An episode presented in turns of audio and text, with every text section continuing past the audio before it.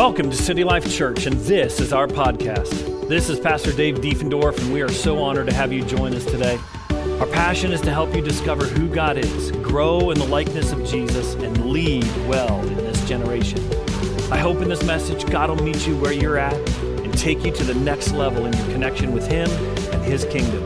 Enjoy the message. All right, everybody. Happy Memorial Day little thin today, but the faithful came, huh? How about that? Amen.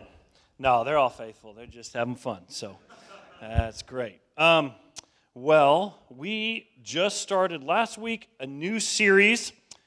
And uh, so if this is your first Sunday, welcome, welcome. You'll, you'll not miss much. Uh, we have been, uh, we're looking in these next few weeks at this unusual section that we find in the book of Revelation. So I don't know if you've ever read the book of Revelation. The book of Revelation, kind of in Christian circles, is pretty intimidating uh, because it's written in a different style of writing that we don't find in the New Testament. We kind of find in the Old Testament. And so for many people, it's ones that just kind of like, let's just let's just trust God. Like, let's not read that because it's sometimes pretty confusing. But there's an interesting section, the beginning of this letter, that John writes uh, exiled on the island of Patmos in the year 95 AD. He's the last living apostle, known apostle at this time. And he's been uh, exiled by Domitian, the emperor. And uh, he has this revelation from God. And the beginning of this revelation, it's 21 chapters. It's a long, through a series of days and weeks that God gives to John. But at the beginning of this, God gives John uh, uh, seven uh, letters or seven words of encouragement, either encouragement or rebuke, to seven churches in Asia Minor. And it's just chapter 2 to 4. And that's what we're going to focus on is what is Jesus saying to these churches in the first century? And I think we're going to glean a lot for us here in the 21st century about maybe what God's saying to us as well. And so uh, that's the kind of the context of this whole series. And so last week we covered uh, God's word of encouragement to Ephesians.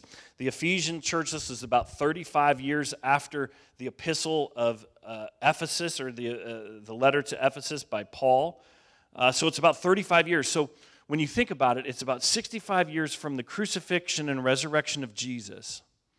It's almost a whole generation, even more than a generation. Generations kind of thought of in 40 years. And so there's, a, there's quite a distance in between Jesus' death and resurrection, even what we kind of find in Acts and John's letter to these churches. Some, some things have developed in these churches that God needs to come and give a word of encouragement or rebuke to. And so last week we looked at the uh, church of Ephesians. They had lost their first love. And so God is calling them back to their first love. And so today we're going to look at the next church in Smyrna. So let's pray. Lord God, we just Thank you for these words to these churches. Father, that we could hear as they would have heard it. Father, I let our ears also be percolated to, God, what you're saying to us today. Father, that you have called your people to be set apart and made holy by your Holy Spirit and by your word. And Father, we're just here, we're, we're wanting direction, we're wanting guidance from your Holy Spirit and your word as to how to live in this generation. And so, Father, we pray that your word would speak clearly to us no matter where we're at with you. God, that your word would penetrate our calloused heart and let us hear you. In Jesus' name, amen. Amen. Well, let's dive in. There's four verses. We got four verses this morning, so praise the Lord. Um, Revelation 2 8. Write this letter.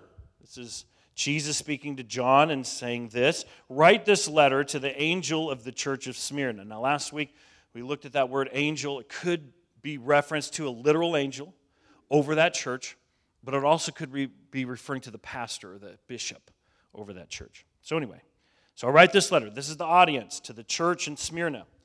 This is the message from the one who is the first and the last, the one who is dead but is now alive.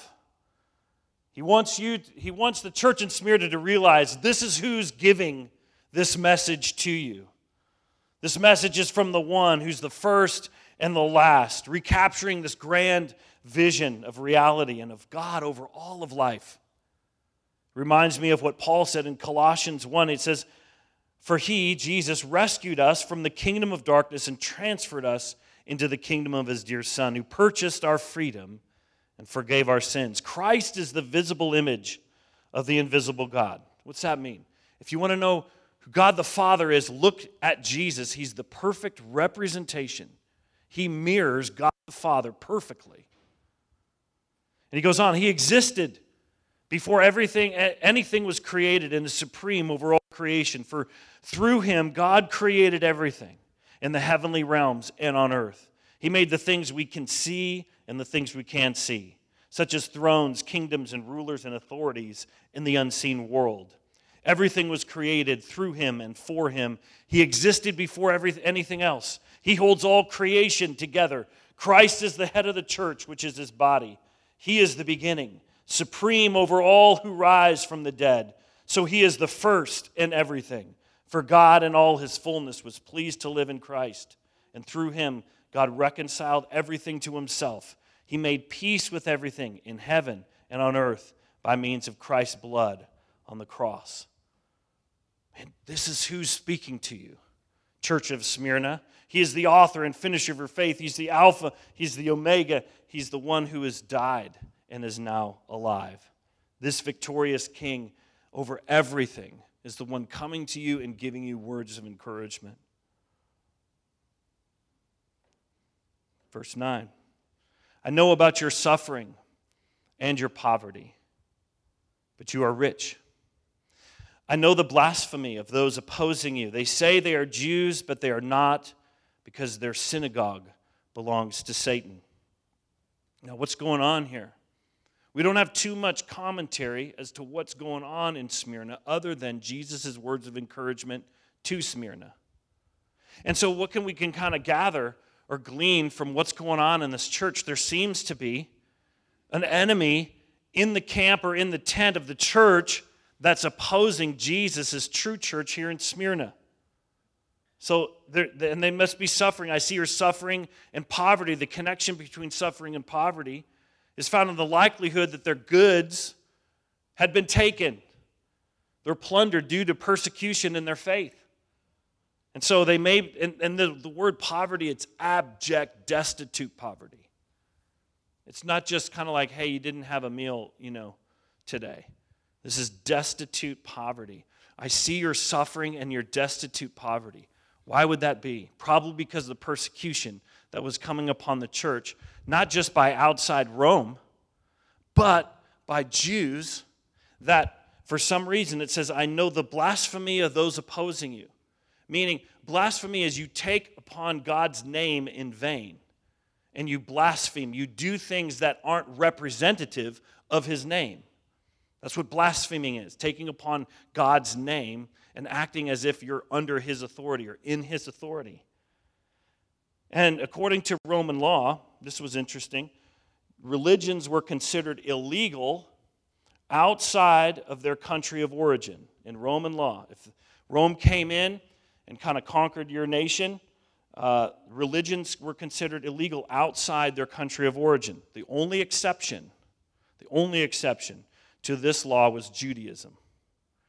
Judaism had a special kind of carved out law for them. They could practice their religion in any country, any territory under Rome. So they had a kind of protection by Rome. Christians were probably considered a part of Judaism from the eyes of Rome until 70 AD, when Rome came in and, and sacked Jerusalem and demolished the temple. They would have likely, at that time, Jews would have disassociated themselves from Christians. And so it's widely accepted that these blasphemers from the synagogue of Satan, synagogue meaning a Jewish house of worship, these guys, Paul lets us know who these guys are. They actually, as Paul was kind of expanding the church uh, in the first century, there's a group of people that would always follow Paul around. And as Paul would come in and he'd preach and he'd lay some strong foundations of how God thinks, his word, good foundations, and then they'd go off to the next church, this group would come in behind Paul and begin preaching a different gospel than what Paul just brought. And they would say they were called Judaizers. And they thought that they were followers of Jesus, but yet they thought that because Jesus was Jewish and Jesus fulfilled the law, that in order to be a follower of Jesus, you must be fully Jewish. I mean, it kind of makes sense. And so uh, there was this belief that uh, if you wanted to be a follower of Jesus, you had to come under the old covenant as well and, oh, and f- come under the 613 laws of the Old Testament. All the men would have to be circumcised. All these things would have to happen in your life if you were wanted to be a true follower of Jesus. And Paul is saying, no, that's perverting the gospel. Jesus came to do everything that you couldn't do because you're imperfect. And so, no matter how hard you try, no matter how just, no matter how many New Year's resolutions or how like many mornings you wake up and today's the day, it's like we, God understands that we're so fickle and we're broken and there's nothing that we could have done.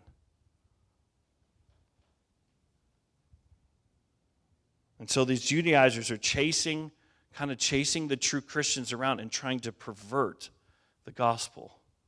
Paul is saying, no, Jesus' sacrifice was completely sufficient and fulfilled the law. And therefore, come and follow him under God's new covenant, led by the Holy Spirit, not by the written word, but by the living Spirit that operates in your life. Jesus used the word ecclesia for his church. So there's the synagogue of Satan, these Jews that are trying to pervert the gospel. And then Jesus used this word ecclesia. And it was actually a Roman term, a Greek term, borrowed from Greece and now used in Rome. And the word ecclesia means called out ones set apart to rule called out ones set apart to rule. The ecclesia in a Roman town were city leaders that would meet to discuss the destiny of that town, the future of that city. That was the ecclesia.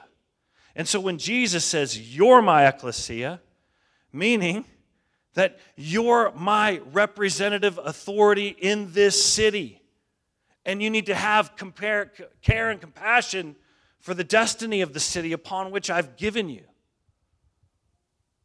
You're my ecclesia, but these guys were trying to pervert God's true church. Then it says in verse 10 Don't be afraid of what you're about to suffer. Don't be afraid. The devil will throw some of you into prison and test you, to test you. You will suffer for 10 days, but if you remain faithful, even when facing death, I will give you the crown of life. Man, this must have been really bad. No, not, not only experiencing suffering and poverty and persecution, but more is on its way. More is coming. And here's this word of encouragement I'm with you. I see what's happening. Be faithful. Even when facing death, be faithful and you'll get the crown of life, everlasting life. This verse and encouragement from God seemed strange at first to our ears to hear. I know when I was first following God and this the things about suffering, things about pain, things about trouble and persecution. Where I came from, that was things you would run away from. It's almost as if, you know, after the Enlightenment, many key thinkers started shifting from a God oriented worldview of how the world is and how we are, and we shifted it to man, a world without God. And if this is a world without God, then really the meaning of life is this pursue as much pleasure out of life as you can. And at the same time, run away from as much pain as possible. Run away from it. Don't go through it, don't navigate through it just run away. And we see kind of the condition that we have in our generation, like that's the ethos by which guides us. Pursue pleasure. If it's pleasurable, it's good. If it makes you happy, it's good. If it brings you down, if it's depressing, if it uh, brings you sadness, if it brings pain in your life, avoid it at all cost. But when, as a young follower of Jesus, I would read words like this Matthew 5 Blessed are you when others revile you and persecute you and utter, utter all kinds of evil against you falsely on my account. Rejoice and be glad, for your reward reward is great in heaven. For so they persecuted the prophets who were before you.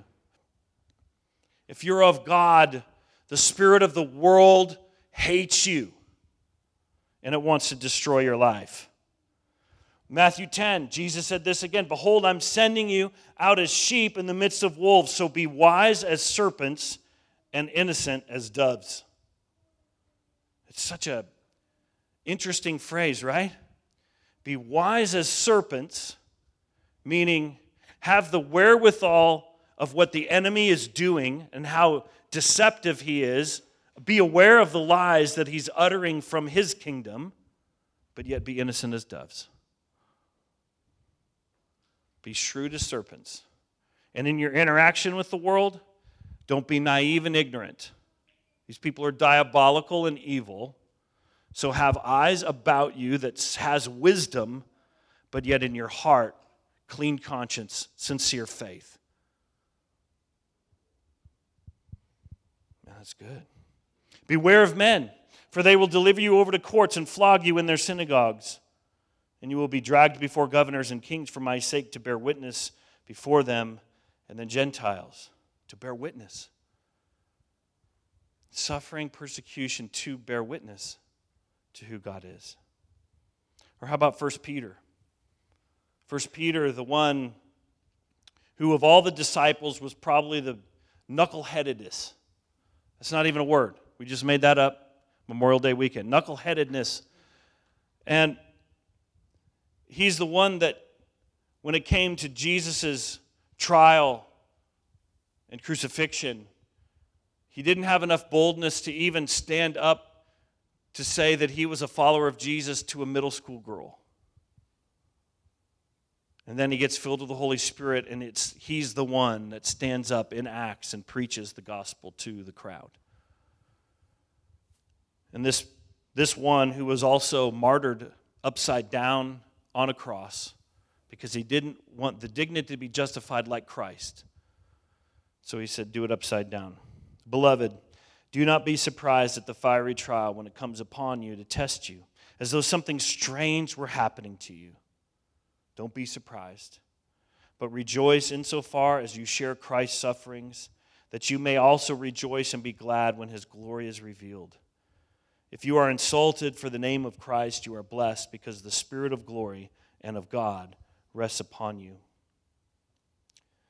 As you kind of dive into the scriptures and you see Jesus' life and you see his words of encouragement about standing strong in the midst of persecution, in the midst of resistance, in the midst of ungodly people that push, will always push, always, every generation, push against the things of God. Don't be surprised. Don't let it catch you off guard. And as I'm reading this as a young believer, I'm starting to think, man, maybe God's value system is different than the value system of the world. Like maybe he sees people, especially those who don't have as much money, looks, influence, success, health, whatever. Maybe he sees people, especially those people, as more valuable than you've ever imagined. Maybe he leverages suffering to awake our cold, rebellious hearts to turn to him. Maybe he uses suffering to teach us more about him and his heart in moments where things aren't really great around us. But maybe suffering gives us new lenses of how to greater love others.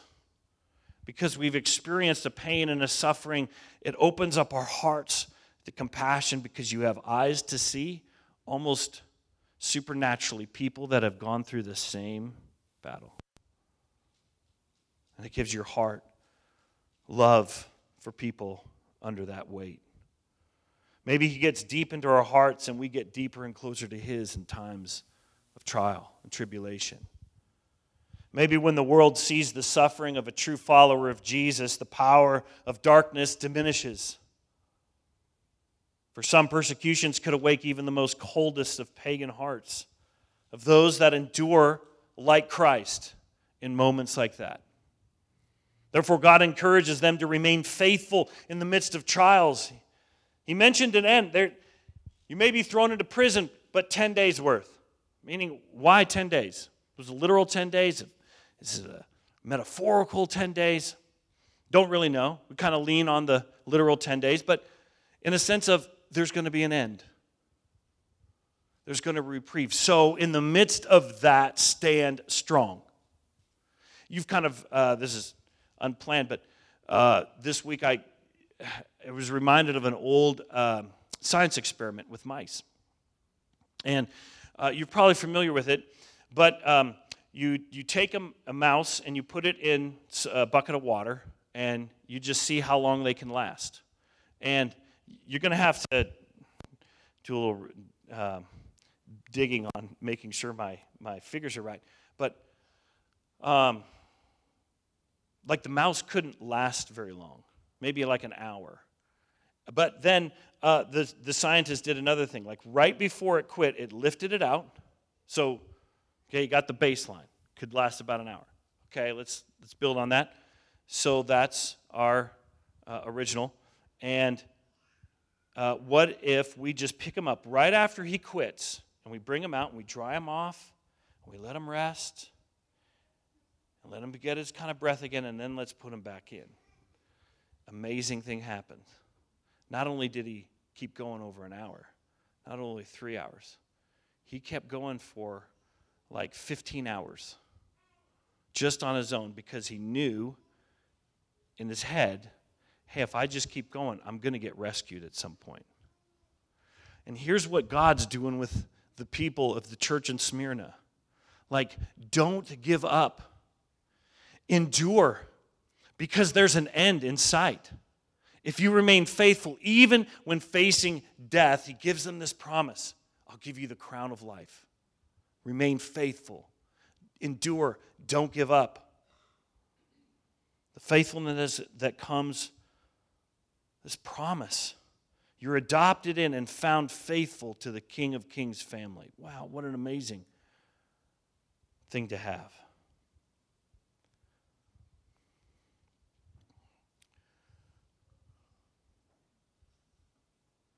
Revelation 2:11. Anyone with ears to hear must listen to the Spirit and understand what he's saying to the churches. Whoever is victorious will not be harmed by the second death. Whoever is victorious, who's ever faithful to the end, will not be hurt by the second death. So you'll not only be victorious over the world, you'll be victorious over hell itself. The place where you and I are destined to go because of our rebellion, because of our brokenness. He rescues us. An eternal separation from God because of our rebellion, that's what all of us are we're destined for. That's what all of humanity is destined for. And sometimes we think, man, Jesus just came to be kind of a nice teacher. You know, it's got, got good morals. You know, I kind of like him. He's kind of an anti establishment guy, you know, and there's a little side of me that I really like that. And it's like, no, no, no. Jesus came to destroy the works of the enemy that had way past got us to trade in our eternal glory for hope that maybe we could get wise as God. And when we did that, it, it severed an eternal separation in our hearts from a holy God. The promise to the overcomer is given to all those who come in faith in Christ. They need not fear the second death, being cast into the lake of fire. And sometimes we, we try to avoid things like this because in our American culture, it's like, hey, everything's okay, just don't bring us down. It's like, no, no, no. Do you not understand that sin, rebellion, pride, rebelliousness just has is destroying culture? It's not building it up. It's not building anything, it's tearing things down. Revelation 12:1. Man, who are these people in the lake? It says, "But the cowardly, unbelieving, corrupt, murderers, sexual immoral, those who practice witchcraft, idolaters, and all liars, their fate is the fiery lake of burning sulfur. This is the second death." So those who are in Christ will never be found there. Ever. For it is this reason that Christ came to destroy this wall of separation between humanity and God. And that is why it's not us bringing anything much to the table of God. It's like, oh, Jesus, thank you for rescuing me. Thank you. God, I repent of my sin. I repent of my rebellion. I repent of my pride because that is the thing that's been getting in the way in between you and me. Not your distance, not a fault of your own. It has everything to do with the guy who's speaking. Yahweh did it on account of his love for creation to rescue you from the fate of all, like we're all destined for this. That's why he came to bring you into eternal life. Look to Jesus, our King, who endured everything. I mean, when you think about like what he endured, almost every human experience that one could in, in, like experience, Jesus experienced it. You've been betrayed, Jesus done that too. Um, you know, your, your best friends lie to you. Yeah, Jesus had, had that, that happen too. I mean, you go, almost go through every life experience of Jesus, and it's just like, man, that encapsulates all of humanity. He knows the battle, and he knows how to win. He knows the pain, but he also knows the victory. So, therefore, endure.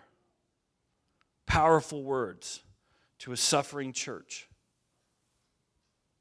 One of the church fathers, his name was Ignatius.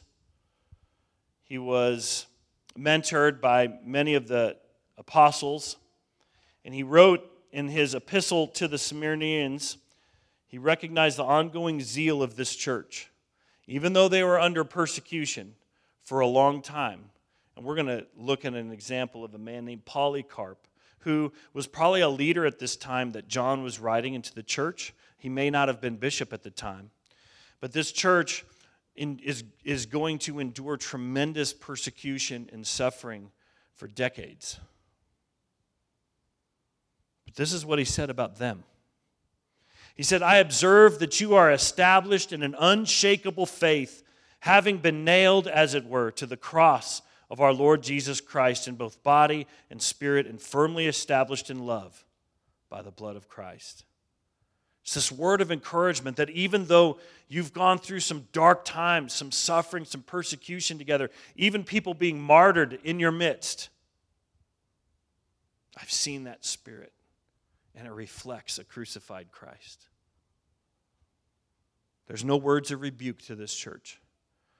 It's one of this in Philadelphia. Don't get a word of a, a rebuke. It's because they're under it. Only that God, the God of the universe, is seeing you and encouraging you to stay steadfast and endure. Now, like I said, some think that Polycarp was in leadership at this time. But he was a leader that was discipled by the Apostle John, the one who was writing. He was a devout and faithful follower of Jesus. He was revered in Smyrna and the surrounding areas as being a devout, wholeheartedly holy man of God. But I want to read from what was written about his life and how he got arrested and how he got martyred. I feel like this story is a tremendous, powerful story that I think all of us. He comes from this church in Smyrna. And I'm sure that these words of Jesus to that very church were comforting his heart when he was enduring so much suffering and persecution throughout his life. And so now we find this man Polycarp in the year 156 AD. So it's about 80 years, or 56, uh, no, 60 years after John writes this letter to Smyrna. But this is what was written about Polycarp. There seemed to be uh, a man named Germanicus in the city of Smyrna that gets uh, that dies. and people in the city are enraged against the atheists. Now, when you say atheists, it's the people who don't believe in the Roman gods. Those are the atheists. So when you when you hear this account, we use it totally different in our generation. But the atheists were referred to as the Christians, those who didn't believe in the Roman gods. So this man Germanicus dies, and it stirs the crowd. The crowd of spectator, spectators cry out, Down with the atheists, get Polycarp, the bishop in the city. He's maybe the ringleader. And so, as the crowd, the, the mass turns to go get Polycarp, Polycarp uh, assistants and, and, and, and people around him, they say, go into hiding. And so they hide Polycarp in numerous homes around Smyrna. In that time, he has a vision from God that he was going to be burned alive. So he has this vision. But then they seized two young men from his own household and tortured them into confession.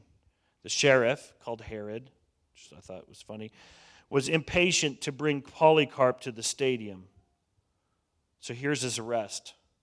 The police and horsemen came with young men at supper time on the Friday with their usual, with their usual weapons, as if coming against a robber.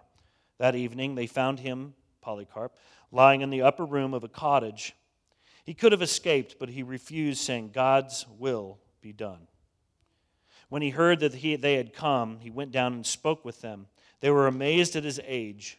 He was 86 years old. They were amazed at his age and steadfastness. And some, some of them said, Why did we go to so much trouble to capture a man like this? Immediately he called for food and drink for them. Immediately Polycarp calls for food for his arresters. Food and drink gives them, and he asks them for an hour to pray. You can arrest me, but can I please pray for an hour before you do? Uninterrupted. They agreed, and he stood and prayed, so full of the grace of God that he could not stop for two hours. The men were astounded, and many of them regretted coming to arrest such a godly and venerable old man. When he finished praying, they put him on a donkey and they took him to the city. When the crowd heard that Polycarp had been captured, there was an uproar. A proconsul, the proconsul asked him whether he was Polycarp. On hearing this, he tried to persuade him to apostatize, saying, Have respect for your old age. Swear by the fortune of Caesar. Repent and say, Down with the atheists. Polycarp looked grimly at the wicked heathen multitude in the stadium, and gesturing towards them, he says, Down with the atheists. Swear, urged the proconsul, reproach Christ, and I will set you free. Here's his response 86 years I have served him, and he has done me no wrong. How can I blaspheme my king and my savior? The proconsul goes on I have animals here, I will throw them to you if you do not repent. Call them, Polycarp replied. It's a, it is unthinkable for me to repent, repent from what is good to turn to what is evil. I will be glad, though to be changed from evil to righteousness. If you despise the animals, I will have you burned. You threaten me with fire, which burns for an hour and is then extinguished, but you know nothing of the fire of the coming judgment and eternal punishment reserved for the ungodly. Why are you waiting? Bring whatever you want. So a fire is prepared. When the pile was ready, they went to fix him with nails, and he says, Leave me as I am, for he gives for he that gives me strength to endure the fire will enable me not to struggle without the help of your nails. And so they simply bound him hands behind, uh, with his hands behind him, like a distinguished ram chosen from a great flock of sacrifice. Ready to be an acceptable burnt offering to God, he looked up to heaven and says, O Lord God Almighty, the Father of your beloved and blessed Son, Jesus Christ, by whom we've received the knowledge of you, the God of angels, powers, and every creature, and all of the righteous who live before you, I give you thanks that you count me worthy to be remembered among your martyrs, sharing the cup of Christ and the resurrection of eternal life. both of soul and body, through the immortality of the Holy Spirit. May I be received this day as an acceptable sacrifice, as you, the true God, have predestined, revealed to me, and now fulfilled. I praise you for all these things. I bless you and glorify you, along with the everlasting Jesus Christ, your beloved Son. Amen. He prays this. The fire was lit, and the flames burned furiously. Those who were privileged to witness it saw a great miracle. This is why they have been preserved to tell the story. The fire shaped itself into the form of an arch, like a sail of a ship, then filled with the wind. There we go. And formed a circle around the body of the martyr. Inside it, he looked not like flesh that is burnt, but like bread that is baked, or gold and silver glowing in a furnace. We smelled a sweet scent like frankincense to some of our, uh, or some other precious spices. Eventually, those wicked men saw that this body could not be consumed by fire. They commanded an ex- executioner to pierce him with a dagger. When he did this, such a great quantity of blood flowed that the fire was extinguished. The crowd was amazed. And it says, This is the story of the blessed Polycarp, the 12th martyr of Smyrna. What a story! What a story. But it takes one that sees that in the kingdom of God, kingdom of God suffers, er, suffering is so much different in the kingdom of God. It illuminates who God is. It opens us up to his heart. It opens us up to other people. It opens us up to his will. When you might go through a wilderness experience, it's in those moments that you may not hear God's voice as clearly as you may once have had. You may not be kind of getting all the juice that you may have had in reading your Bible. But what God is after one thing in those moments, and it's your heart. He wants all of it. And I think that sometimes we, we can say, God, I've given you all my heart. But God has a knowledge about you that you don't even have.